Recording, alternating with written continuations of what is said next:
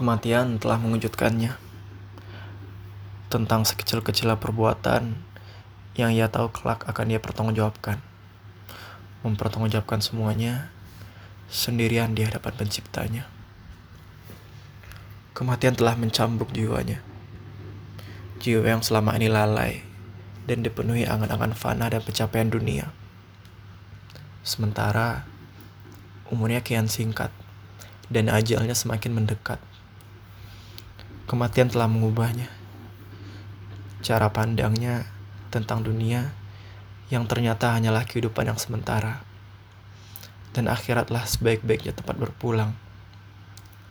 Kematian telah menyadarkannya bahwa masih terlalu panjang jalannya akan dilalui setelah roh keluar dari jasad. Alam barzakh, hari kebangkitan, yaumil hisab, yaumul mizan, melewati sirat, hingga pada hari penentuan. Kemudian, setelah hari itu, tak lagi ia pernah bergembira penuh tawa. Ia lebih senang menghabiskan waktunya sendiri, mengkhawatirkan dirinya yang entah bagaimana akan dibangkitkan saat tiupan sangka kalah yang kedua. Mengkhawatirkan apakah amalnya cukup untuk menjadi satu-satunya penolong baginya kelak. Hari-harinya ia habiskan dengan berduaan dengan robnya. Entah saat keluar dari majelis, berjalan kaki sendirian, tak lagi pernah ia melupakan robnya. Selalu ia mengingat zat yang kelak ia harap dapat memberinya syafaat pada hari yang tiada syafaat dari siapa pun selain dari Rabbul Alamin. Fulan, seorang pemuda saleh yang hanya mengharapkan wajah penciptanya. Ia gemetar saat membayangkan hari akhir. Matanya basah saat mengingat betapa ternyata dirinya sangat bebal dan lalai. Ia hanya pemuda biasa yang sejak hari itu memutuskan untuk selalu berharap kepada penciptanya. Perlahan, teman-temannya pun mulai kebingungan. Tatkala Fulan mulai meninggalkan satu persatu kebiasaan lamanya yang ia pikir tidak ada manfaat bagi kehidupannya di akhirat. Mereka pun menyeru, Hai Fulan, ada apa dengan engkau? Bukankah sebelumnya engkau terbiasa bermajelis dengan kami? Ia tersenyum. Bibirnya menjawab dengan lembut kata-kata yang bersumber dari hatinya yang bersih.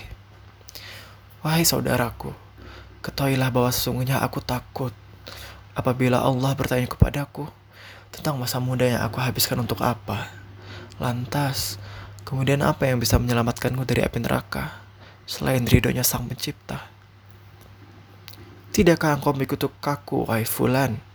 Nikmati hidupmu, Fulan, sebab kau hidup cuma sekali. Jawab mereka ke hadapan Fulan.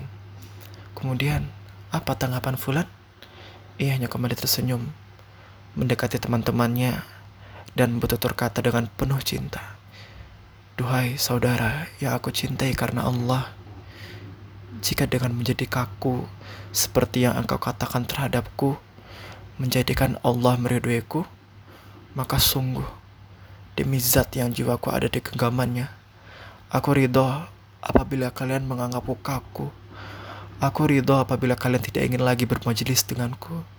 Karena yang aku harapkan adalah surga di kehidupan kelak. Surga di kehidupan akhirat kelak. Teman-temannya mulai termenung. Beberapa di antara mereka ada yang meninggalkan Fulan. Ia mulai ditinggalkan. Ia menjadi asing. Ia hidup di antara penduduk bumi dalam keadaan asing. Sama sekali namanya tidak terkenal di bumi. Namun meskipun begitu, ketahuilah bahwa Fulan adalah seseorang yang asing bagi penduduk bumi. Namun penduduk langit menangis merindukannya. Begitulah bagaimana kematian menyadarkannya. Sungguh sangat ingin dari ini menjumpainya. Duduk bermajelis bersamanya, lalu meminta nasihatnya agar hati ini menjadi zuhud terhadap dunia. Dunia yang aku yakin tak lama lagi akan aku tinggalkan. Barakallahu fiqh.